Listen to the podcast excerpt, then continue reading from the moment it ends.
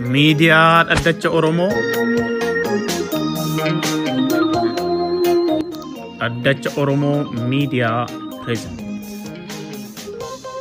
Xiyyeeffannoon miidiyaa keenyaa Oromoo fi Oromummaa, Oromoo fi Oromiyaa, gadaa fi duudhaa, siyaasaa fi dinagdee Oromoo, aadaa fi aartii Oromoo, seenaa, ogbarruu, amantaa fi dhugeeffata Oromoo beekumsa ganamaatiin guutame dhaloota haaraa barsiisuu fi eenyummaa fi maalummaa isaaniitiin boonanii akka guddatan qooda mataa keenyaa baachuu yoo ta'u, sagantaalee haala yeroo walii wal qabatan ni dhiyeessina sagalee hawaasa Oromoo diyaasporaa fi kan uummata keenya biyya keessa jiru walitti qindeessuun tokkummaa sabaaf ni hojjeta.